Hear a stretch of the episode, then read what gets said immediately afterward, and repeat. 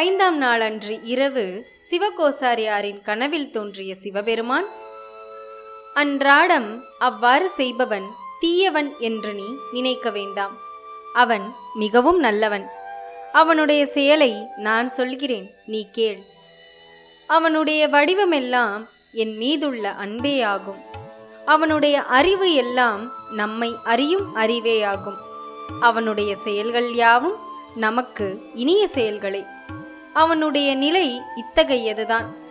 நீ அன்புடன் என் முடி மீது சாத்திய அரும்பு மலர்களை அவன் அன்போடுதான் தன் செருப்பு காலால் நீக்குகிறான்.